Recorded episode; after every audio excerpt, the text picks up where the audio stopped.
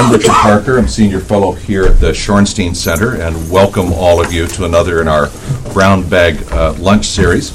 Uh, today we have two speakers, uh, David Rohde and Kristen Mulvihill, uh, husband and wife, uh, who are going to talk about the experience uh, that they lived through uh, when David, as a New York Times reporter in Afghanistan, was kidnapped with an Afghan colleague and held by uh, uh, a break a breakaway group. Is that fair enough to say, or a No. subgroup? Okay, you'll tell us major group. more. A major group, sorry. and uh, uh, amazingly, uh, was able to escape and is, of course, here today. And the book is a, a powerful one on several levels. It's an examination of the politics of South Asia. It's also a story about the difficulty of uh, a, a couple's life under such conditions, and uh, uh, it is uh, it is a superior uh, uh, piece of work, which I commend to all of you for its complexity and beauty and wisdom.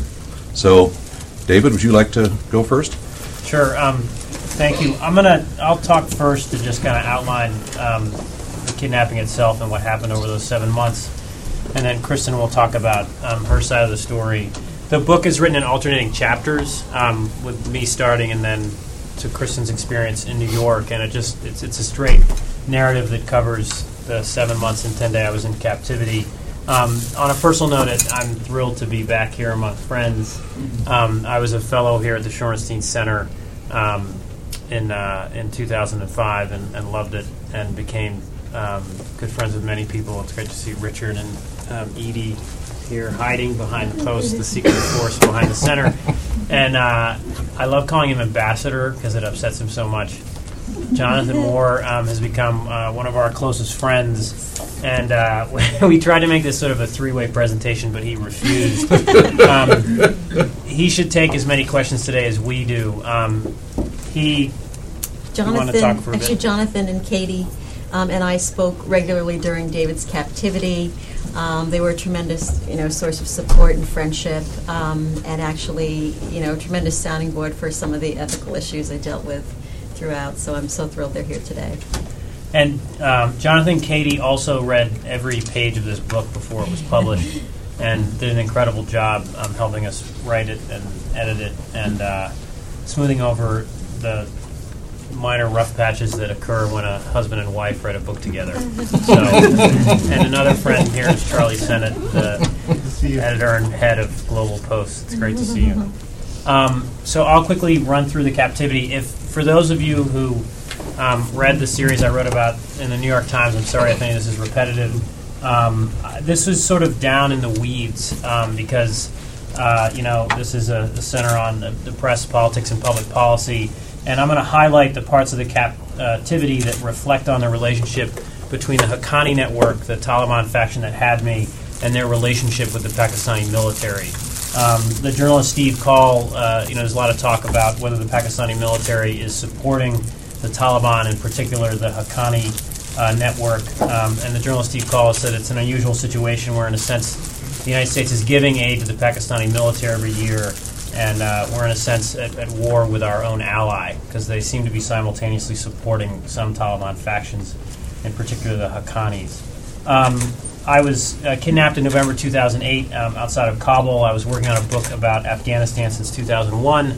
Um, I was struck during a reporting trip on how popular the Taliban had become and made the decision that I needed to speak to a Taliban commander and essentially have a Taliban character in the book for it to be as sort of th- as, uh, as thorough as possible. Um, I heard about a Taliban commander who had done interviews with two other um, foreign journalists. Um, he had not kidnapped them. Um, I met with one of those journalists. She was a European journalist. Uh, the night before my interview, um, she had interviewed this Taliban commander twice. Um, she said, It's different because you're an American. There is more danger, but I don't believe he'll kidnap you. Um, unfortunately, we were all wrong, and uh, we drove to the interview the next morning. It was a trap. Um, basically, uh, the, the road was blocked uh, as we drove to the meeting point, and gunmen uh, jumped in our car, um, and that was the beginning of our uh, time in captivity. Um, within 48 hours of the kidnapping, the Haqqani network itself uh, was involved. Uh, the Haqqanis are based in Pakistan in an area called North Waziristan. Um, a very close friend of mine and an incredible Afghan journalist um, Abdul Wahid Wafa just walked in back here. He was the heart and soul of the New York Times Kabul Bureau for years.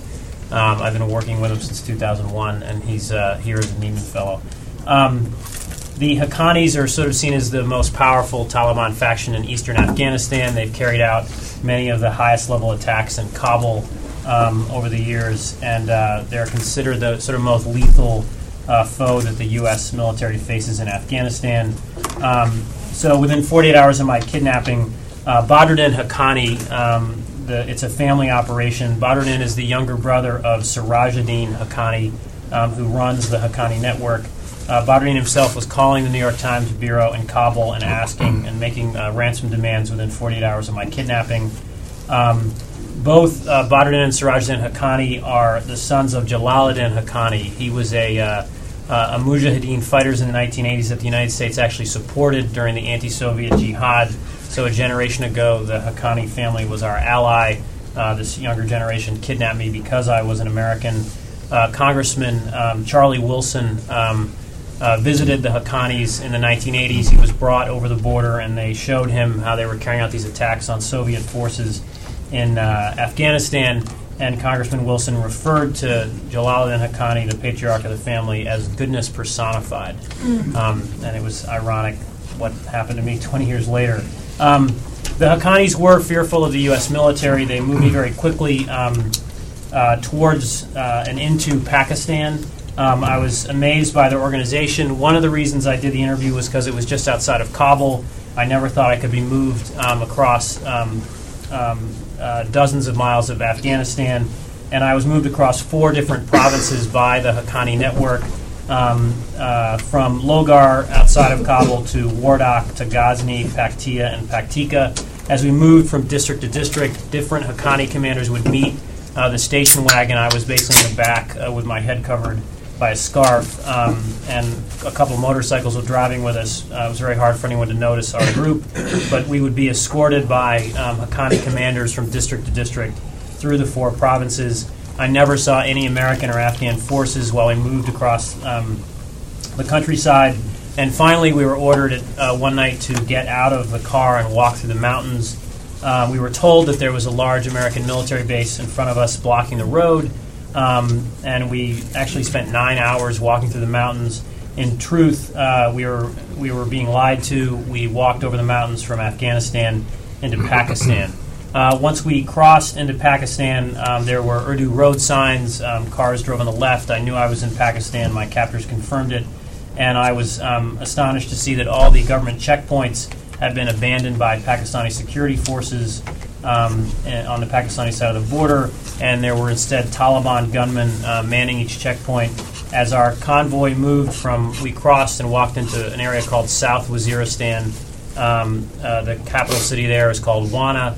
We moved through Wana, and then we drove from Wana up to uh, Miran Shah, the largest city in North Waziristan. Um, at each checkpoint, my captors had all the passwords and were moved through very, very uh, efficiently. Uh, when we arrived in uh, Miran Shah, uh, the Taliban, uh, specifically the Haqqani network, had full control of the town.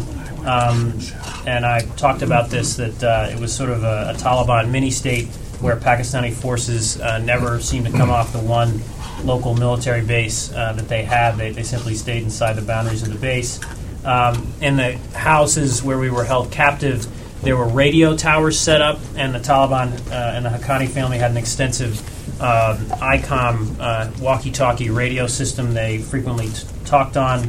Um, I met Badruddin Haqqani. Again, he's one of the top commanders of the network, and he would had his own radio. Um, he would arrive in the houses we were held in, sometimes by car, uh, sometimes by foot.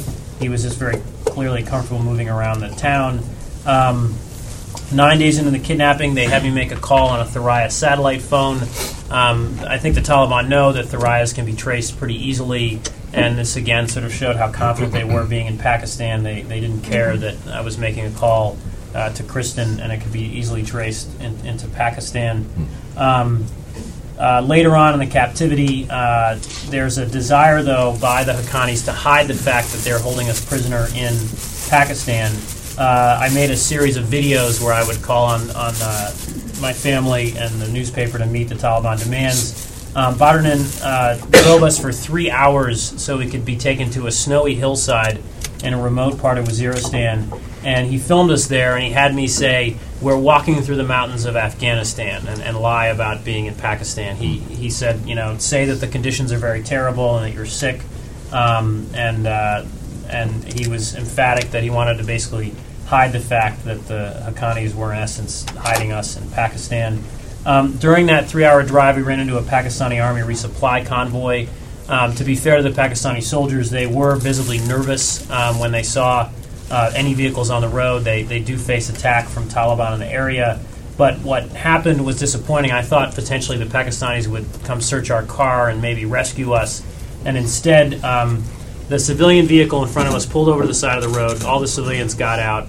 And then our Taliban vehicle pulled over to the side of the road. And Badruddin Haqqani got out and just, uh, we stayed inside. And he just sort of waved to these Pakistani soldiers as they drove by. There was no effort to look in our car. Um, and, and then he got back in the car after the Pakistani uh, convoy, excuse me, had uh, passed. And uh, he explained that under a truce agreement between the Taliban and the uh, Pakistani government, uh, Taliban vehicles, only the driver had to get out. Um, all the passengers could remain inside the vehicle. That obviously allowed them to move hostages around or have foreign militants in the in the back of the vehicles.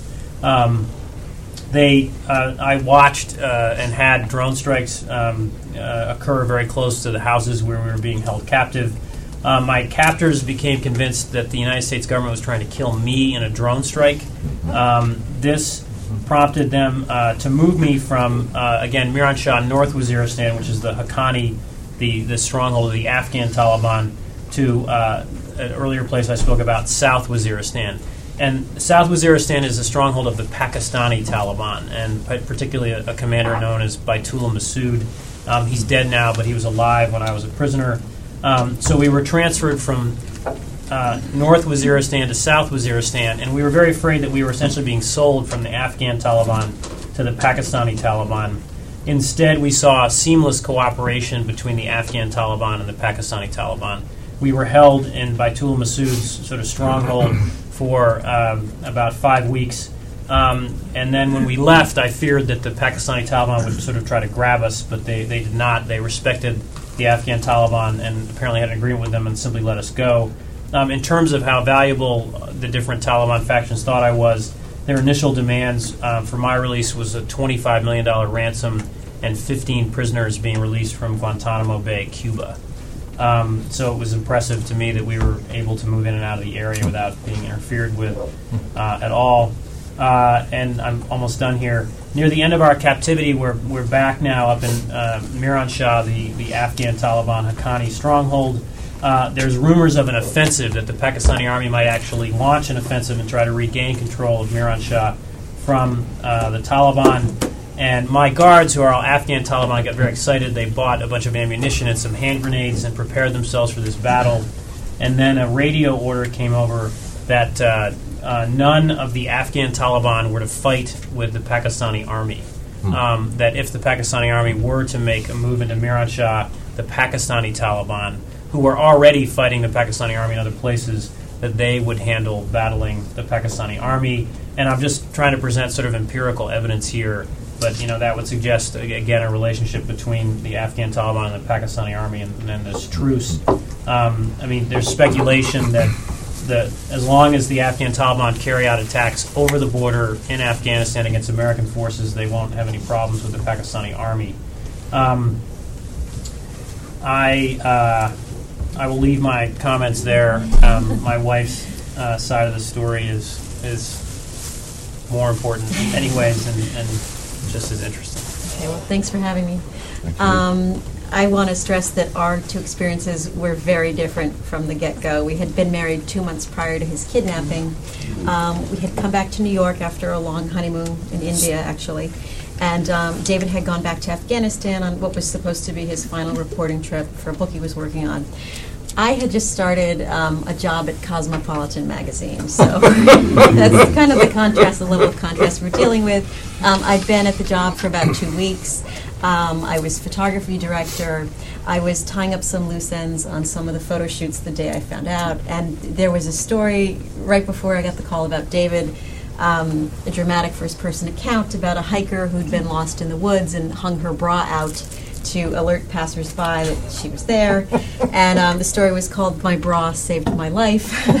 um, so you know, we had humorous moments throughout the captivity where we joked that you know David just needs a really good sports bra.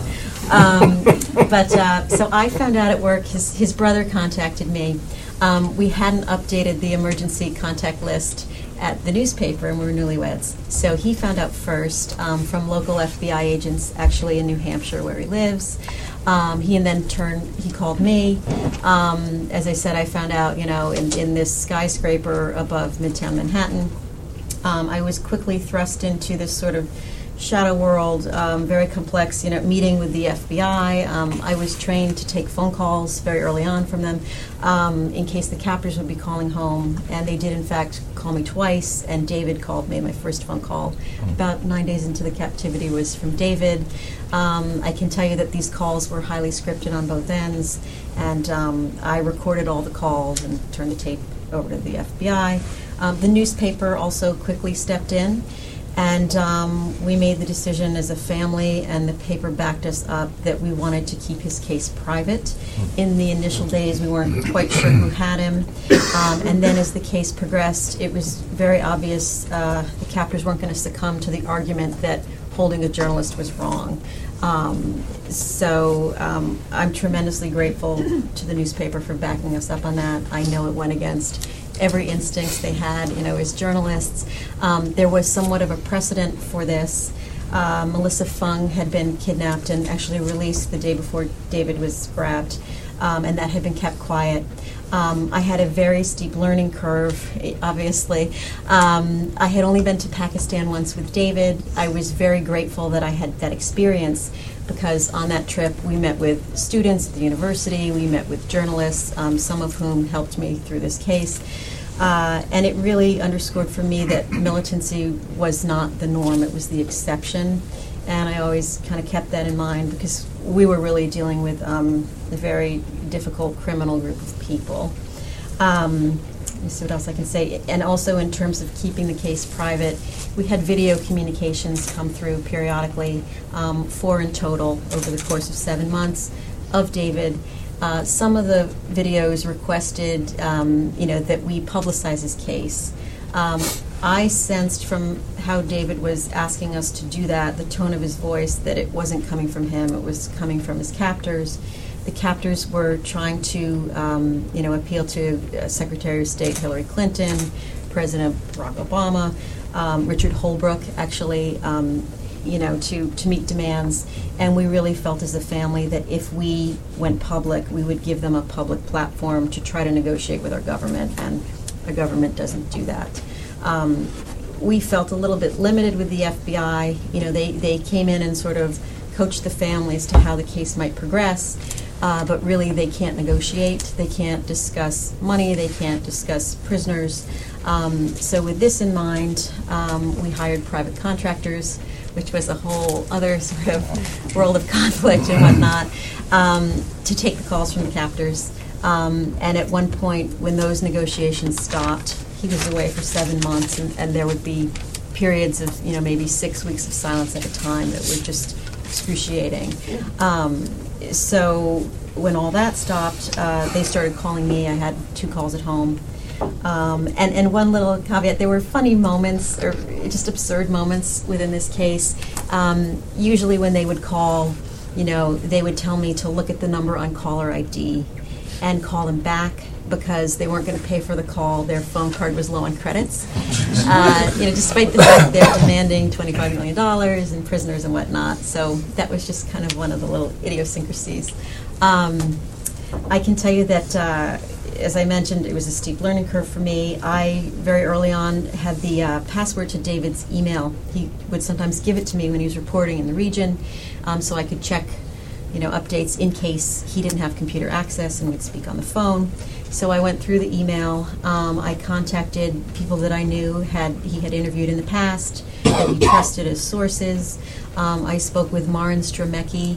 Um, he is uh, sort of an Afghan. He's an Afghan expert. Um, he was uh, a member of the Nixon and Bush administrations. Um, so I talked to him in terms of the Bush group because our case spanned both um, presidencies. Uh, I spoke with Ahmed Rashid, who's a Pakistani journalist. Um, just looking at my little list here. Um, Richard Holbrooke actually knew David from his incident in Bosnia, and um, a friend arranged for me to talk to him. And I would say that he, more than any government official, uh, you know, tried to help. And there was a sense that the Haqqanis um, were perhaps assets of the ISI, the Pakistani military you all know what that is. I'm used to having an audience that doesn't. Um, and so there was a sense that perhaps the ISI could pressure the Haqqanis to release David or simply to continue contact with our families so we could reach an agreement. Um, I, you know, I believe Richard did everything he could. He arranged for our family to meet with um, senior ISI officials, actually, and, and senior uh, U.S. military officials. Uh, this was about five or six months into the captivity, and from that, um, I learned, you know, I was repeatedly told by Pakistani officials that it was a horrible situation, but didn't I know that David was in Afghanistan, not Pakistan, despite the fact that our calls had been traced to, to Miran actually.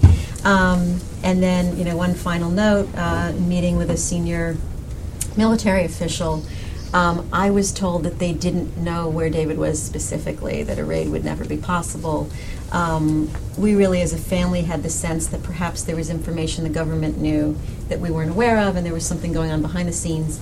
And it was it was really so disheartening to know that that wasn't the case. Um, our capabilities weren't as great as we thought.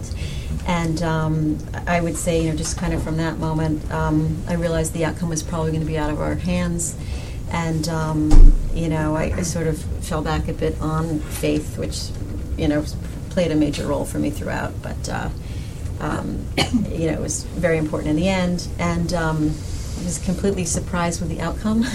we never had to pay any money, although we had to entertain that idea. Our options were pretty grim. You know, it was considering paying a ransom, considering a military raid. Um, so it was really just a difficult experience to navigate. And um, we know our experience was extreme, but it has a happy ending. And, um, you know, in writing the book, we hope it resonates with anyone going through a situation where they're dealing with uncertainty, whether it's separation from a spouse or um, making life and death decisions for a partner when they can't do that for themselves, or simply, you know, being surprised um, with a situation over which you have no control. So that's my spiel. So this is a very complex tale right yes. from the beginning and operates uh, at multiple levels. Um, let me ask a first question of David, which uh, uh, reflects on this idea that the Americans may not have known or may have known and not wanted to discuss where you were. Uh, if we can't find Osama bin Laden, how can we find David Rohde? Well, we can't find. Like, I'm sorry. We. how do I say this? We can't find either of us. I, I, um, you know, one. They, I believe, you know, what this senior American military official told Kristen. They said that they knew we were being held in the Miran Shah area, and she asked, you know, do you know anything more specific than? And he said, well, we're roughly talking about a 20 square mile area oh. with thousands of kind of these traditional compounds with mud brick walls around them and it is very difficult to know who's in that area and what's going on. And um, and uh, you know, I, I think uh, they weren't trying to kill me as the Taliban thought, and there was actually a drone strike uh, about I don't know, 50 to 100 yards outside of one of the houses we were living in. There were two station wagons driving by, and uh, they they had Arab and uh, sorry foreign and Pakistani militants in them. And it was so close that bits of shrapnel from the, the missile strike landed in the yard of our house. Um, so I, I don't think they ever knew where we were. Let me ask you a question about descending into this world of private contractors, Yes. because the relationship between private contractors and the military has become a, Mm-hmm. a, a really quite fraught one. Can you tell us a little bit more about? About what they were like and Yeah, I mean, if, if- can you flesh this out as if, as Yeah, I if that were the bird? I had no idea about how to go about hiring a private security team. Um, the newspaper had a crisis management team that actually vetted the team we wound up hiring. Um, so we trusted, you know, their opinion. Um, and, and most of these groups are sort of composed of former military um, or FBI agents, um, occasionally CIA agents, um, and they all sort of compete with each other. You know, they were very, our private team was um, very critical of the FBI and didn't want to share information. Um, very secretive about getting on the phone. In fact, we had, you know, um, Hushmail accounts and things like that. And, you know, so it was sort of a spooky world, and it was very difficult at times to they claim they had local resources on the ground that were giving them information. Um, and it was very difficult to know um, if the local sources weren't telling the truth or if our team was embellishing at times. Um, so, uh, yeah. But and the other thing that was really difficult in this instance, the whole model that these teams use to negotiate for release of hostages is based on Colombia and South America, and that you know that requires you to be on the phone and have some sort of Mhm. um, dialogue back and forth. That was not the case. Um, our team was actually based in Afghanistan. Um, the Haqqanis would often send out emissaries, um, and in fact, they would send out former hostages. Um, there was one gentleman who's mentioned in the book who was an engineer, uh, had worked with the Afghan army, and his son was being held captive while David was, and he was sent out to work on David's release and the release of his son.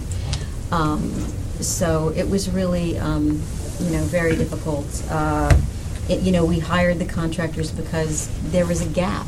You know, we were advised to strike up some sort of negotiation by the FBI, um, and they gathered information off our case. But in the end, they really couldn't advise us closely. Um, So privatization hasn't worked successfully in this field entirely yeah, either, no, okay? Yeah, yeah. Uh, yeah, let me take some questions over Uh, here. uh, First of all, um, I re- I do, I did read all the articles, and just re- uh, remind me uh, why um, uh, David was released. But the second question relates um, to what's going on currently. Is there anything you have written or uh, that the U.S. had learned uh, as a result of your capture that was, that there's anything incremental from WikiLeaks, or have we just, um, uh, ign- was there anything new there, I guess I would say, in terms of... uh, in terms of our specific in in terms of what's going on, in terms of what you discovered was going on, did we learn anything? Uh, Basically, we're talking about Pakistan, the ISI, and and the Afghanistan, but uh, bring us up to date. Um, First of all, your release. I um I escaped from captivity, um, Okay. and uh, with uh, an Afghan journalist who was kidnapped with me, we managed him while our guards were asleep. We made it to that local Pakistani military base, um, and were let on that base by a moderate young Pakistani captain who saved our lives and let me call home. Um, the uh, I mean. Uh, in terms of WikiLeaks, uh, you know, there was actually a couple references to our case, but it was very basic stuff about one of the Al Jazeera tapes video. that had, yeah, they they tried to get Al Jazeera to play one of their uh, the videos, the snow video actually, where I, you know, was supposed to be walking through the mountains of Afghanistan, and Al Jazeera actually did not play it, um, so it was just sort of a, a cable about that. Um, and in terms of the current situation, there was actually a story um, a couple, um, about probably three weeks ago now, in The Nation, and um, it was a follow up on my case. And uh, this journalist talked to an Afghan who had very close ties to the Taliban and my kidnappers. And what happened after our escape was that this feud broke out among the Taliban. And um, it was between the Haqqanis and then this ki- this uh, commander who invited me to the interview and kidnapped me and brought me to the Haqqanis. And um, basically the Haqqanis said um, uh, they suspected the kidnapper himself. Um, our, our chief guard was the kidnapper's younger brother, and what the Haqqanis did was they arrested this this guy, the younger brother, who was the chief guard, and said, "You were secretly paid a ransom, and you cheated the Haqqanis out of the money." And they, they kind of said, "Oh, you gave them, you know, this So the estate rope." was scaged in their view, is that yes. the point? Yeah, okay. So they said. So they said uh, the family of this commander. You know, they gave us the rope, and you know, And then at the same time, the, this family and this chief guard said, no, no, no, the Haqqanis were paid a secret ransom, and they screwed, you know, our family out of money, and they drugged our food. That's how we were asleep when, you know, David and, and Tahir slipped away. Um, and uh, what the Haqqanis did was they um, arrested the younger brother and another guard, and they actually turned them over to ISI, to Pakistani intelligence. And the ISI then had two of my kidnappers in their custody. Um, they uh, pretty brutally interrogated the younger brother. They tortured him, held him for at least a month, um, according to the story. And um, once they had come to the conclusion that no bribes were paid and no ransom was paid, um, instead of turning over these guards to American officials, they simply let them go. Um, you know, their primary focus seemed to be whether or not the, the Haqqanis, you know, their, the ISI's proxies had been cheated out of money. And once that wasn't clear, they, they just let the, let the two guards go. Out. Okay. Mhm. Yes, over here. Would you identify yourselves as you go around? That was John. Sure, I'm Anna Gorman, I'm a Nieman Fellow this year. Um, I had a question for Kristen. I'm, I'm a little, I'm concerned and, and interested to hear about uh-huh. your emotional state during uh-huh. this, when the kidnapping occurred, when he Right. escaped, what your feelings were towards David, towards the kidnappers. Did you work during this period? Or Just a little more about Yeah, emotional um, the initial, as I said, I, I found out at work. Um, my initial reaction, you know, I married a war correspondent, so I knew there was risk in what he did. We talked about what to do if, you know, he, he died on a trip or if he was injured. We never specifically discussed kidnapping. Um, you know, yet it was always kind of a fear I had. So when I found out, I remember kind of everything stopping. Um, was a bit numb when I first heard, and thinking, you know, this is my worst fear come true. Uh, but then I quickly, I, I don't know, I think your mind and, and your body sort of protect you. Um, I quickly found the resolve to sort of take each moment as it came. Um, to try to learn as much as I could. Um, he had left a note actually at the at the Kabul bureau of the New York Times, which one of his colleagues scanned and sent to me, and it said, you know, if I'm kidnapped, blah blah blah. And um, my initial reaction, I, I was angry he hadn't consulted me, um, but I have to say, I quickly realized, you know, the blame has to lie with the kidnappers. He didn't arrange to have himself kidnapped, um, and and in an odd way, that initial anger, I think his family felt similar. Um, you know, we dealt with sort of trauma specialists throughout too, the FBI and whatnot. And uh, I was told actually that those initial moments of anger, you know, being angry at the victim um, gives you the sense that they have some sort of agency over what's happening to them. They have some control. In reality, it's it's so harrowing to think that your loved one, you know, can't can't move about freely. It has no say in the matter. So, um, I think that was a bit of a protection as well. Um, and then as the months progressed, I actually I have to give Cosmopolitan a lot of credit. Um, two weeks into the kidnapping, I told the editor in chief and the managing editor what had happened. Uh, they were tremendous about keeping the secret, and women's magazines, you know, there's there are no secrets usually. so they were fantastic. Um, I kept working, um, partially for sanity's sake, and then practical reasons. You know, um, was the breadwinner at that point, and um, it also gave me a sense initially of normalcy. But you know, my days consisted of going to work late usually um, because the FBI would come over to the apartment in the morning. You know, on days where they thought maybe I'd be getting a call, and those calls would never come. Um, I'd be interrupted for a noon call, updates from the New York Times, the security team, and the New York Times' crisis management team. Very often, the different entities would be at odds with each other, um, so there was a fair amount of uh, policing that we had to do as a family too, believe it or not. And um, uh, my mother actually came in and stayed with me, and I have to say, like that enabled me to be able to work on his case, still be at work. Um, she really made sure that I did the basic things like eating and sleeping, um, and that's really what people need in a crisis, you know. Um, you know, anger at his captors kind of kept me going. I hated the idea that we were victims of this crime, so I tried to feel as proactive as I could. Um, and his brother worked very closely on the case with me.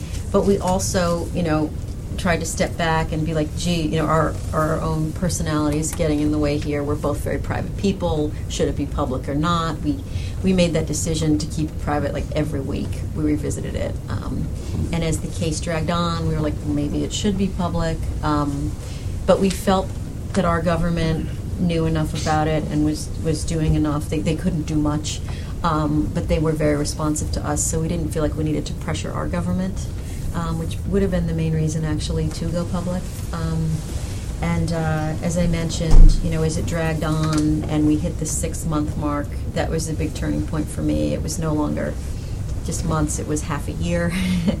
um, and uh, as I said, I realized, you know, the outcome was maybe not going to be within my control. Um, I had talked to Alan Johnston, who'd been held captive, and he had said something to me on the phone that, you know, what David is going through is horrible, but he'll adapt, and he can picture you and your family and your home. Um, for family members, you have no idea what his circumstance is. It does you no good to try to imagine it. And he said something that resonated. He was like, you know, try to still find those small moments of joy. Don't feel badly, you know, if you, um, you know, don't feel badly if you're enjoying a shower and you don't know if David can do that, or if you're having a cup of coffee and whatnot. And um, that was tremendously helpful, um, as was the family support. And uh, yeah, and I really didn't have a chance to take in the depth of the sadness of the situation until after he came back. Um, and just briefly finding out about the escape. Uh, you know, it was a tremendous surprise. Um, but my first thoughts were, oh no, um, you know, it's very dangerous to. It's one thing to walk over the wall of this house he was in, but another to get out of Waziristan, to get out of Miran Shah. I worried he'd be handed over to another group. Um, I worried the ISI would detain him. Um, something would happen to the helicopter when he was flown out, all of that. Um, and in the end, it was a sleepless night, but in the end, it, we had a happy reunion and a happy ending. So I had the whole range of emotions. Um, I just want to Yeah. say on the, I mean, we're on, I'm on a, obviously the decision to go to this interview without consulting my new wife was a terrible one, and I'll always regret it, and it was. you I have real- to say, nobody suffered more than he did from that Um, decision. and, and, and and I've I mean as a you know well very quickly into the captivity I, I mean I decided that my days as a war correspondent are over that my wife and family have sort of been through enough and uh, but I, I really regret that decision. And the What goal would you here- have said? I thought that everything would be fine was my uh, my and I I did try to research this very thoroughly and had the name of the commander and talk to these other journalists who'd met him his phone number you know left the place where we were meeting and everything went uh, completely wrong. I'm actually going to turn to Nick Daniloff, who's sitting right behind me, who had the experience as an American journalist of being arrested and held by the Soviets. oh, wow. So you might have some notes to compare here, Nick. Welcome, Hi. David. It's nice to to see you you. here in these circumstances. Um, I wondered if you'd go over the escape part, getting over the wall. What were you thinking? Were you terribly nervous once you got onto the street? What were your thoughts? Am, am I really going to make it or not? Um, uh, I kept thinking uh, that the guards were going to wake up um, in the beginning of the attempt. I, I mean, I thought that it would fail, and we we we were you know uh, in our la- our kidnapper kind of came and went, and like I said, we were always living with this older brother. I'm sorry, this younger brother of his. And in the last meeting with us, he had announced to me that the only reason President Obama had gone to Saudi Arabia in, uh, I believe it was May of 2009, was to talk about my case and nothing else. That that was sort of the level of, of delusion. Uh, their demands at that point had come down to eight million dollars in ransom and the release of four prisoners, um, and it was just absurd. And so, and anger was a primary motivator as well. Um, and uh, lastly, we had realized that this last house they'd moved us to, um, we'd only been there for two weeks, was only about three tenths of a mile from the main Pakistani military base in town. And we realized this was the time to try because we, we would never be as so close to the base again. And it showed how relaxed our captors were and how little they feared from the Pakistani military that they held us that close. Um, we used this car tow rope. We snuck out of the room while they were asleep. Used this car tow rope I had found to lower ourselves down this wall, and and it, it was not exhilarating to walk down this kind of street in the middle of Miran Shah, you know, freely for the first time in seven months. I was terrified that an even more militant group would, would get us. Um, we had not agreed on where we were going to go. Uh, we were sort of during the we talked about escaping for months and kind of agreed on this plan that afternoon. Um, the power had come back on that afternoon as well. There was a ceiling fan in the room where we slept with the guards and a, an old basic air conditioner called a cooler, and that made a lot of noise. That's why we also decided to go that night. But we, we got outside, and Tahir actually wanted to walk to the Afghan border, which was at least 15 miles, and I wanted to go to the Pakistani base. And we were actually walking through the streets of, well, down this riverbed, arguing with each other about where to go. Um, he had hurt his ankle when we came down the wall, and so he eventually agreed that we should try to go to the base. Um, and I was just petrified. And the only kind of final I mean, it didn't even. And then when we first got to the base, I didn't even realize we were at the base because we were really not talking very much uh, because of the risk. And I at first thought we'd been recaptured by the Taliban when you know I heard men load their guns and start shouting at us. And um, um, we spent ten minutes standing there with our hands up. Um, the Pakistanis thought we were suicide bombers. They let us walk over this earthen berm, get closer. They had us lie on the ground, and then finally they had us take our shirts off to show we weren't wearing suicide vests. Um, and they brought us on the base, and that was the first. Uh, I met this Pakistani officer who could speak English, and um, he like uh, he was just so polite to us. And then met this this other this captain I write about a lot, um, who apologized to me for our kidnapping. He apologized to me as a Pakistani. Uh, gave me a book called uh, "The Glorious Islam," and sort of said that the Taliban were um, distorting, you know, his faith, and he was ashamed of it and uh, he let me call New York, and that's the best part. Is I called, and my my um, Kristen wasn't home, so my mother-in-law answered the phone. And, Rarely has a mother-in-law's voice been so welcome. and uh, you know, she took down the information about the base we were on, and that's when I started thinking we might actually, you know, this might actually work. Yes, I'm going to go over here because I have to turn it. Now, Richard, and then I'm going to come to you. Yeah, I- I'm Richard Sobel. A long time ago, I was a Shorenstein Fellow, and I've taught the military and the media at the Medill School. Uh, An incredible story, and wonderful to be able to hear it. I- I'm curious, one of you made the comment that our government doesn't do it. There were complicated factors in terms of what the government was doing, what you described as the newspaper was willing to do or not willing to do, private contractors. I'm curious, you know, how these factors work together. And, and a footnote to my question is, couldn't find you or Osama bin Laden. Did you hear anything about Osama bin Laden and his whereabouts or his political influence while you were in captivity? Um, to start from the last question, um, I I never ran into any Al Qaeda members, any foreigners. I was always with Afghans or Pakistanis. Um, my guards did refer to Osama bin Laden as Sheikh Osama, this honorific term. And um, and I want to emphasize, I was with the sort of most hardcore Taliban. I think that sort of the Taliban fighting in their village in uh, in southern Afghanistan are more concerned with kind of controlling that that area. Um, my guards, because they're around these foreigners and the tribal areas are really a fulcrum, um, they at one point told me the story of a legend of an army of black flags uh, emerging from Afghanistan. Uh, they use the term Khorasan, which is the ancient name, and liberating the holy cities in Saudi Arabia from the apostate, you know, regime there. So, what was disturbing was that these young Afghans and Pakistanis were kind of buying into the whole you know, Al Qaeda ideology of needing to create this emirate that spans the Islamic world. Um, on the government, they would not pay ransom. They would not release prisoners. You know, the U.S. government really does not negotiate with terrorist groups. The, the problem is that um, European governments uh, do pay ransoms. Um, they won't, you know, confirm it officially. But prior to my case, there was an Italian journalist um, that uh, the Italian government uh, got Karzai to release five prisoners, five Taliban prisoners for his release. Um, the French government is rumored to pay ransoms, um, and my captors, because there's no coordination, they basically don't believe that. They think, oh, the U.S. government does pay ransoms. Um, just again, how delusional they are.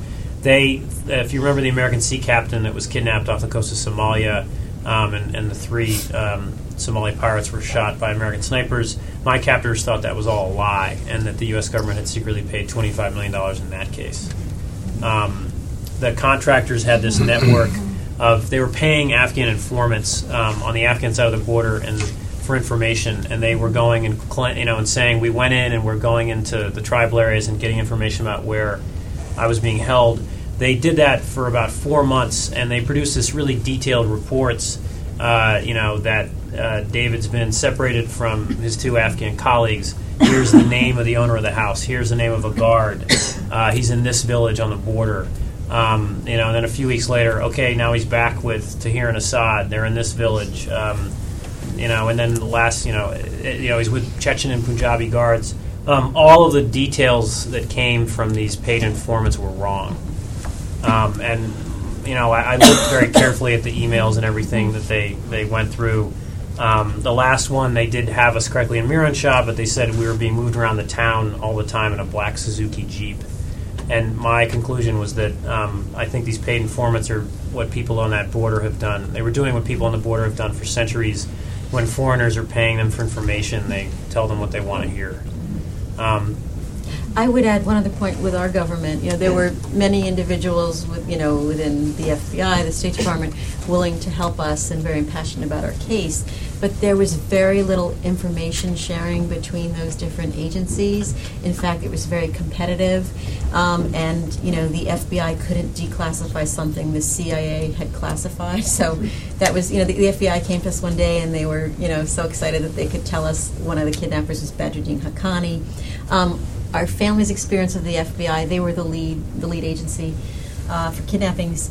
Um, and as I said, you know, they were great at, at letting us know how the case might progress and training me to take calls and things like that. Very early on, they swoop in, and you don't know that they don't necessarily have to be involved in your case. Um, but we kept in contact with them throughout and gave them information. There were a few sort of glitches in dealing with them. Um, the first of which, in the early days, the kidnappers were calling the Kabul Bureau of the paper. There was an FBI agent kind of helping them talk on the phone. Um, and I would get updates, uh, and so would the New York Times, from these reporters about their local outreaches, trying to learn about David's kidnapper. I would be emailed this update every morning. And our, our um, FBI and counterterrorism officers, you know, at one point, a couple weeks into it, they're like, you know, you get these updates in the morning. Would you mind forwarding them to us because it has to clear, um, you know, our, our, our protocol and declassification. So they would see it 12 hours after I would, which, you know, made me a little. It, it didn't instill confidence. Um, and then there was an instance where we were going to move the call center, thinking the captors would be calling on a regular basis, um, to New York, and uh, have the FBI sort of, you know, advise us to a certain point. And um, they weren't able to come up with a translator because the translator had to um, had had to be a U.S. citizen. There were all these requirements, um, and we were able to find like three or four translators through the newspaper. Um, you know, so that one-way flow of information was. Okay, um, my name is uh, Louise. Um, um, I'm a student here at the Kennedy School. Um, I'm from Denmark, and I am an instructor in the Danish Army, where we I teach a concept called conduct after capture. So um, I'm very interested in knowing some more about your interaction with the captors. Um, what did you do? What conscious conscious effort did you make to sort of maintain your mental and physical health? And um, how big a part uh, did culture and communication play? How much interaction did you have? Did, was the Afghan journalist your interpreter, or could you communicate directly with them? And what effort did you make uh, in order to observe cultural habits, religious beliefs? And did you get any feedback on your own behavior towards your captors? Um, yeah. Um, I, uh, uh, I misunder. I mean, there's a tremendous cultural difference. One of the things I did at the very beginning was I, um, um, I, you know, told them how much I miss my wife. I was trying to very much, and I, you know, in a sense, I was a sort of very frightened journalist. Uh, the biggest danger is that they'll consider you a spy. They're enormously suspicious that all journalists are spies. Um, but you know, saying you missed your wife, and I cried in the initial part of the captivity to sort of play, you know, play everything up. Um, in to the Taliban, if you're crying, that means that you're somehow guilty, because uh, a Pashtun never wants to show that they're weak, um, and it's very shameful to show weakness. So that actually made them more suspicious that I cried, and then um, the idea that you might want to, uh, um, you know, go back and, and see your family um, is a sign that you're too caught up in sort of earthly pleasures. If you believe in God, you really don't care about this world. You don't care about your wife and your family. Um, and so they, they saw my, you know, I said I just, I've only been married two months, and I mean, they actually, and I was treated very well. I was never beaten. I was given bottled water throughout. And I, this same wedding ring, which Kristen put on my finger when we married, they never stole it. And so I showed them this very wedding ring, which uh, I won't take off, which has Kristen's name engraved in it inside. And that just kind of made them think you're not religious, and they are deeply, deeply religious. That's that's so important to them. Um, They also know. thought the ring was, was big, and so therefore we had a lot of money. Yeah, was that was another way that it sort of backfired. Um, and then a big issue was religion, um, and they did pressure me to convert to Islam. Um, I resist. I did not, and I was lucky to resist that. I, I've talked to other hostages in other countries who did convert to Islam, and they felt that was actually a very helpful thing to do. It helped them survive. Um, it, it led to better treatment from their captors, and um, um, but I, you know, I, I was very lucky for because of how well I was treated. Um, and lastly, there, the reason they treat me so well though was because they were just so convinced about money, and, and so just you know eager to get money. They called me the Golden Rooster, um, and that's why they you know would give me this bottle of water when I got sick. They would bring you know medicine, Cipro. You know, IV, you know I never needed it, but they had IVs, um, anything you would need um, to keep me healthy. We can talk more afterwards. Yeah. More specific question. Um, Sandy Rowe, I'm a Shorenstein Fellow.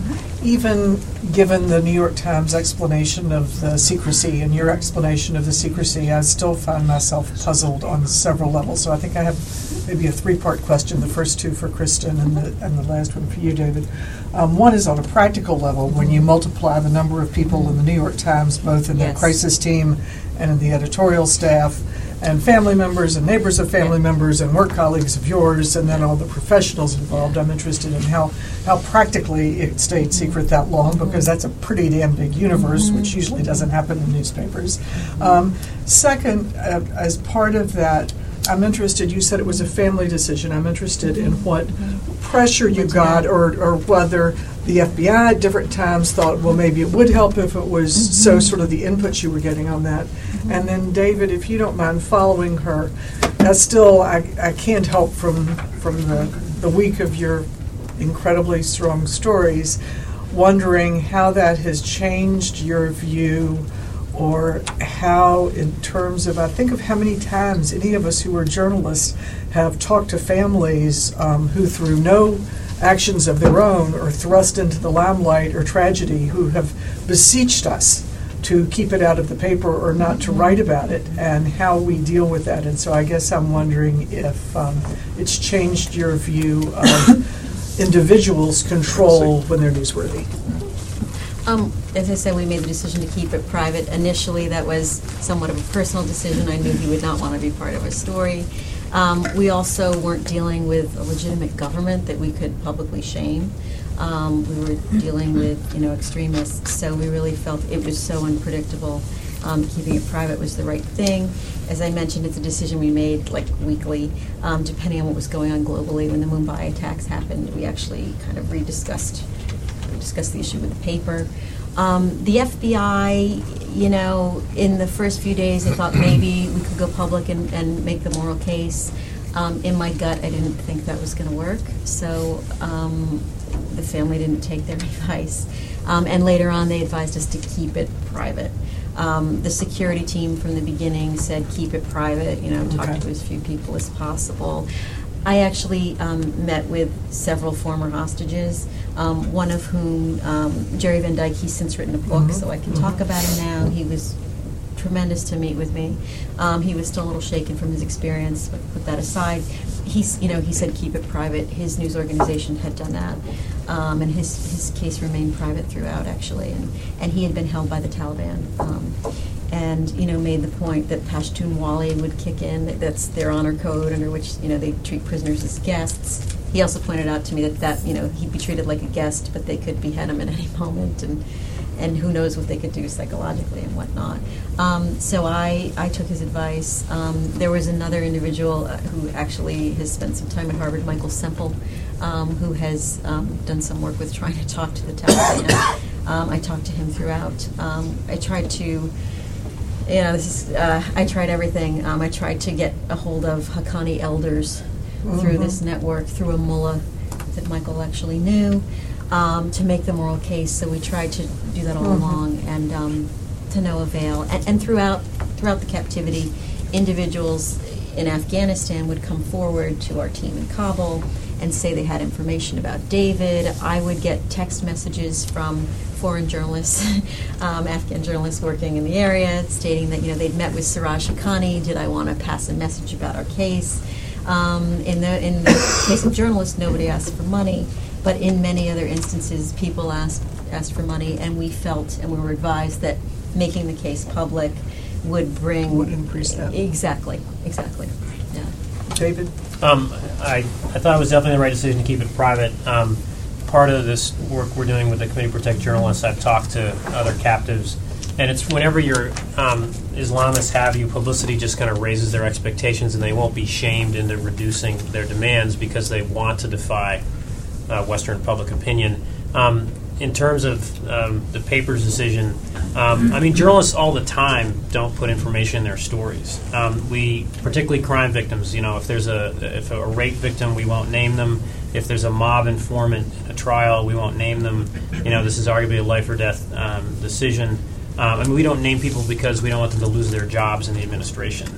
Um, so this expectation that the press is constantly just diverting, you know, disclosing every single detail they know, um, isn't really accurate. I absolutely agree, though, that there's got to be a consistent policy where you don't just do this for journalists. Um, the Times' policy now is that when a family requests it, they will not publicize a kidnapping because it's a crime and a life or death situation. Um, you know, when it's whether it's an aid worker or a contractor or anyone else, it should not be something just just done uh, just done for journalists.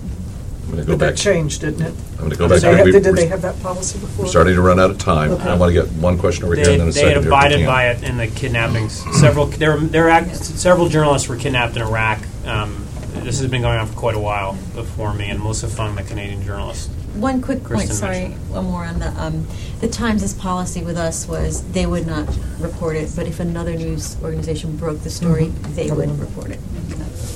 Take one back here quickly. Man, thanks for being here. Lieutenant Colonel Mark Sir, I'm a Air Force aviator, been over in country. Uh, just getting back to a point about the stressing in your learning curve for as far as what you learn to talk to them about. For example, we fly with uh, pictures of our male children. Uh, I love my wife, but uh, to stress the masculinity in that society, we fly with pictures of our kids, uh, male kids only, and, and to stress those kind of things. So, my my con- or my point to you, or my story, or my question really is is uh, this new organization you guys are working with to uh, educate people. Have you paired up with uh, the lessons that the military has learned from a captivity, especially relevant to this culture, and then there are slightly difference depending on uh, what other places we go in the world for other cultures that we interact with. And I think it's the same point that the uh, my colleague over here was talking about, as far as uh, you know those kind of lessons. Are you bringing those to your community, and are you lashed up with some of the lessons that are out there in the military? We're we're trying. I mean, we're working with the Committee to Protect Journalists, and the only problem is that we as journalists are very leery of being too closely associated with the American military because there is this That's my problem. Fear. Yeah, that we you know we are serving the public. We're not a you know an arm of, of the government, but there are these you know there like in any uh, field there and uh, contractors work very hard in our case. So there are former military people that you know work Know with that. news organizations from these security firms that try to advise journalists. my question really is education now to the other people that are following in your state. In other words, are you Yes. teaching people now Yes. I've- to go to yes. country with you know Yep. religious I've talked- symbol? I'm completely Yes. open about talking to people about my experience and what, what I learned from Over here. any from any organization. Sorry, Andrew D'Amico, uh, Major United States Army. I was in uh, country uh, during your captivity as well. Okay. Um, and, and at the time, things are, are heating up in Afghanistan. Um, and, you've already mentioned that uh, one of the things you learned is, is your war reporting days are over. Um, you had the indicators, you had the red flag. Uh, it is, it seems to me very foolish to go to this Taliban commander, and I, I know you're thinking that as well, especially looking back, uh, hindsight 2020. Um, what other things have you learned going forward? Uh, I mean, I would, you know, dozens of journalists have interviewed Taliban commanders, and it is our job to try to get, you know, both sides of the story. Um, you know, I I went to this interview too quickly, but I, I wouldn't, um, you know, I want to sort of defend journalism and, and journalists and, and our need to get out there and, and be independent. Uh, unfortunately, we've like lost our neutrality. We really can't move around Afghanistan. Um, you know, where I was, you know. Um, I was basically told I was guilty of the crimes of the American government, and um, and and there and there are other Taliban commanders that do respect journalist neutrality, but this one didn't. Um, you know, there's a million lessons. You know, in the end, it's it's only your, your family is what's going to have your back. Um, you know, and uh, Kristen was just incredible. Uh, my parents, uh, in a small but related, well, an incredible and related thing. We'd only been married two months, and they uh, quickly said they deferred to Kristen completely on all decisions, whether would she approve a military raid or not. Um, and she was just, you know, they were incredible, and that they were able to step back, and in a situation where they wanted to do so much, they kind of let go of control. So, you know, it's your family in the end that suffers from your decisions more than anyone else. And I, you know, I, I obviously regret going. I regret, um, you know, the time and resources it chewed up because I know there was efforts initially by the military to find me in Afghanistan, and before people realized I'd been taken over the border, and I and I just I regret the loss of those resources in that time. I'm afraid we've passed the uh, one o'clock hour, and many kids have to get to class. So I want to thank the two of you. This has been a remarkable story, and um, Godspeed.